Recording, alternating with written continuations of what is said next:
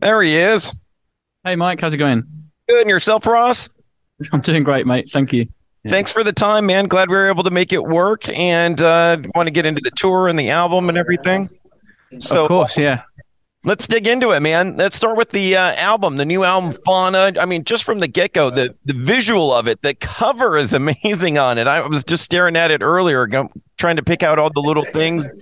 I imagine that comes last, though. The artwork comes last in making an album, right?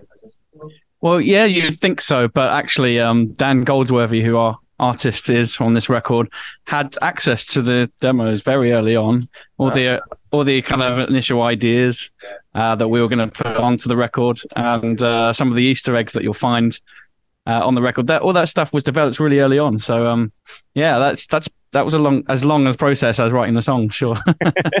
and let's dig into it. I mean, kind of a, a concept album as there's a, a, animal assigned to every tune for this album. Yeah, I mean we um, we have a history of making concept records. Um, majority of them tend to be more narrative based. Uh, we wanted to kind of move away from that this time and still have something that was a, represented a body of work, but um, not necessarily uh, the songs didn't necessarily have to depend on each other to tell a story or anything like that. But uh, we thought it was a good idea to uh, that animals could represent each song, and um, that was a way to give each song its identity. And oh. um, yeah, we thought we thought that was a cool thing to do. I love it, man, and I loved reading that uh, that uh, Blade Runner kind of was a little bit of an inspiration for you on the new album. Watching those movies, uh, did you like the second one? I liked it until like the last ten minutes or so. I thought it was great until the very end. It kind of lost it for me. Yeah, maybe we're all big fans. We're sci-fi fans in general, really, and um, it was quite fun to actually uh, return to those movies and sort of dissect them and uh, include some of their themes into the into the song lyrics. So it was good fun. Yeah. Yeah, the whole like self awareness of death, but you know, with him right. to realize like, oh, the clock is ticking, which we all realize, but to see kind of that human experience of of uh, the the replicant realizing that in live time was, was incredible. Yeah, that was a big part of it, but also animals, like well, at least as uh, sort of metaphors, played a big part in the films and the, and the book as well that it was based on. Love it, man. And, and, um, you know, even talking about the album, the opening track, I mean, Taurus, just to get going, uh, I don't even know what that sound is. Is that keyboard or guitar based or whatever? But that's a real like grating kind of like grabs your attention right away sound on it.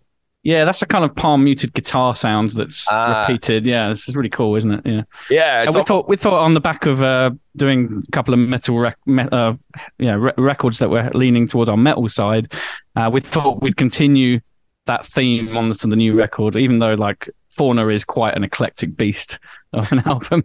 Uh, but it's yeah, it adds some familiarity to uh, what we'd previously done. Yeah.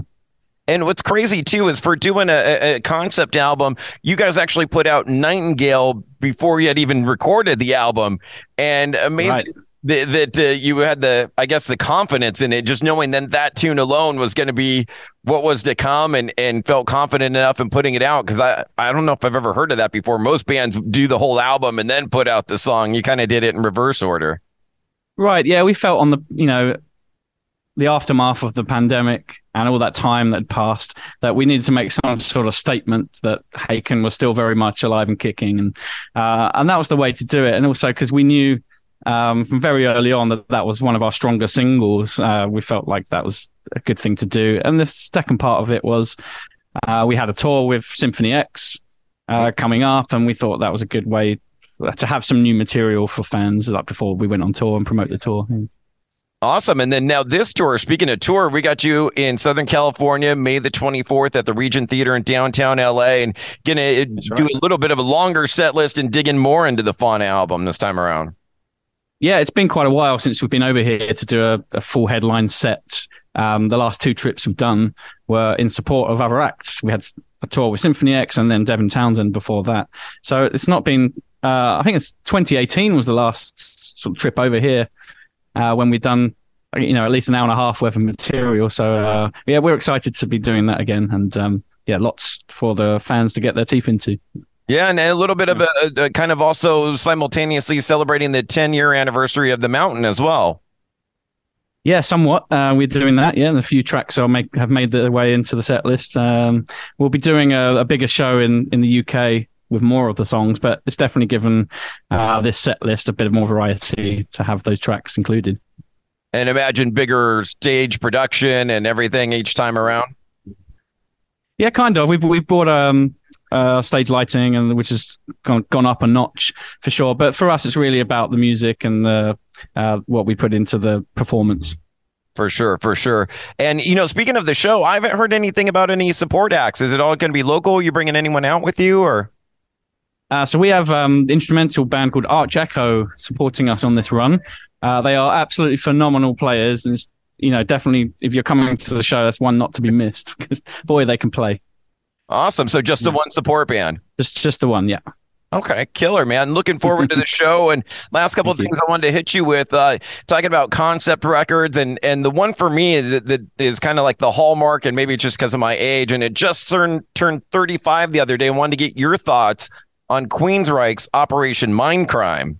Well, that's an album I discovered actually quite late. Um, I hadn't, I wasn't actually aware of that record until we started making concept albums, and um, yeah, someone said, I think it might have been Charlie, my bandmate Charlie, who suggested listening to Queensryche. Uh, so yeah, I'm a bit of a latecomer to the Queensryche family, but um, for me, it was um, you know, it was always "Scenes from a Memory" by Dream Theater. That was sort of a big influence on me. The Snow album from Spock's Beard, and and obviously some of the classics from you know, the Pink Floyd's uh, concept records in the past and stuff like that.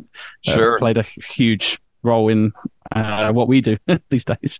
Yeah, I love it, man. I love it. It doesn't come around too often anymore, especially in this singles day and age. I feel like right. everyone's just four or five couple songs. So I love that you're still doing albums and concept albums and making an album an important thing because I feel like it's going away. Yeah, we're huge advocates for that, and also the physical media, the products. You know, you know that's that's where we uh, that's where our headspace is when we're making records. I love it, man, because a lot of bands are getting away from that. And uh, dude, one other thing I wanted to hit you with. Uh, speaking of other bands, we're an old school station. We do mandatory Metallica every night at 10 p.m. Oh wow! You're going to be a part of, and and wanted to dig into your uh, Metallica fandom. Imagine not a latecomer on them, right? Um, I discovered Metallica when the Load album came out. Ah, okay. uh, so that that's actually quite an important album for me. Um, I know that a lot of diehard Metallica fans would crucify me for saying that, but uh, in, "Until It Sleeps" is one of my favorite tracks. So I hope you guys get to spin that one. Oh yeah, we'll definitely rock that one for you. Have you ever gotten nice. a chance to share a stage or anything with those guys at a festival or anything?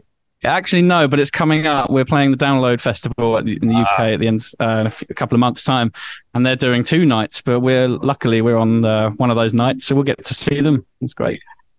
the new their new album, not a concept record, but a phenomenal album. There are 72 right. seasons. A little bit of a concept in the in the title track about the first uh, 18 years of your life and the 72 seasons that you go through. Kind of make I've, up I've, your life.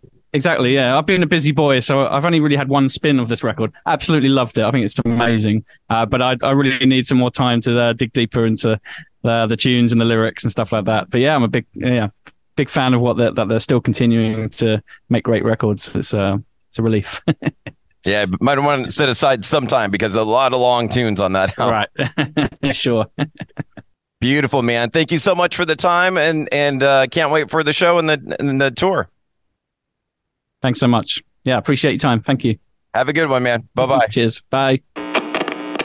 Dude, you absolutely rock. Thank you so much for checking out the entire interview. Now just hit subscribe. Subscribe to the podcast, Radioactive Mike Z. My interviews in their entirety, available on all the major platforms TuneIn, Stitcher, iTunes, SoundCloud, whatever you're listening to right now. Just hit the subscribe button. Make sure to give me a follow on the socials as well. I'll follow you back at Mike Z967. And bro, don't miss the radio show. Now 10 p.m p.m. to midnight on 96.7 KCal Rocks in the Southern California Inland Empire area, Riverside, San Bernardino County. Always streaming on live at kcalfm.com. You, my friend, absolutely rock.